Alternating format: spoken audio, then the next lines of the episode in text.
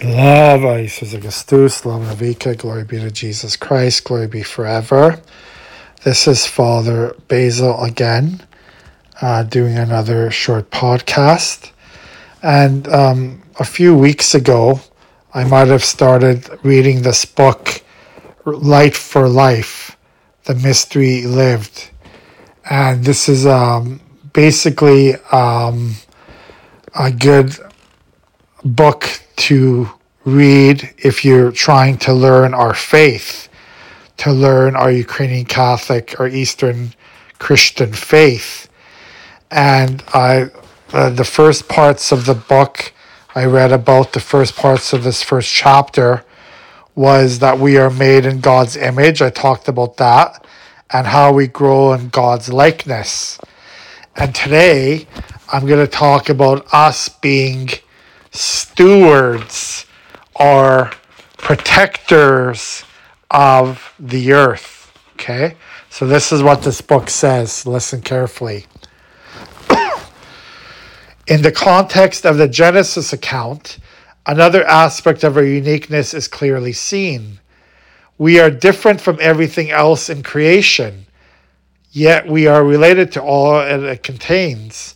Our human nature is a kind of microcosm, assuming in itself and yet exceeding the physical nature of minerals, plants, and animals. Because of the one after whom we were patterned, our nature also contains something of the divine. The Bible expresses this by saying that God created all things by simply stating, Let there be light, sky, earth, sea, vegetation, sun, moon, living creatures, etc. But for us, it was different. God said, Let us make man in our image, after our likeness. God created man in his image. In the divine image, he created him. Because we are made in the image of the Creator, we have a responsibility for creation. Our becoming like God involves three interrelated tasks given to us by Him.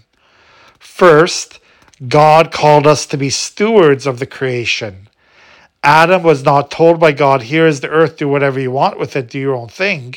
But rather, the Lord God then took the man and settled him in the Garden of Eden to cultivate and care for it. We are not owners of the creation. We are not free to do whatever we wish. Rather, we are its administrators, managing the creation for God, the owner, according to his will. We must render accounts to him for our stewardship. Second, we, he also made us his prophets in the creation, not to see the future, but to see God to discern and recognize his presence and within as well within creation, to announce it and to accomplish it. A prophet is not a fortune teller, but one who is given the gift of recognizing the movements of God within the world. This in, invariably leads the prophet to proclaim the consequences of following or ignoring God's will, which is why prophecy is often misrepresented as a matter of foretelling the future. Thirdly, we are to be the priests of his creation. We are to use the creation according to his will. And his will is that all things be sacramental, be recognized and used in a way that glorifies God and brings about communion among people and with him. As we use things, we bless and thank him. We are sanctifying them by sharing them with one another. Thus, the whole cosmos, which we assume in ourselves, sings a hymn of praise to Him and is drawn into a communion of life and love. The glory of God is a human being who is fully alive, and the life of such a person consists in beholding God. Man is the vessel which receives God's action and all his wisdom and power as those who see light are in the light sharing in its brilliance, so those who see God are in God sharing his glory. And that glory gives them life. To see God is to share his life. As we fulfill these vocations, we grow in the likeness, creation is sanctified, and God is glorified. God invites us to participate in the outpouring of his life and love upon creation. So I think this is very interesting. We are stewards of this earth.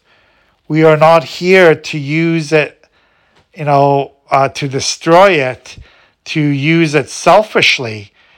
God gave us the things of this earth to use for our for our good, right? For food, for pleasure, for vacation, for recreation. But we are not to abuse the earth. We are not to abuse everything God has given to us.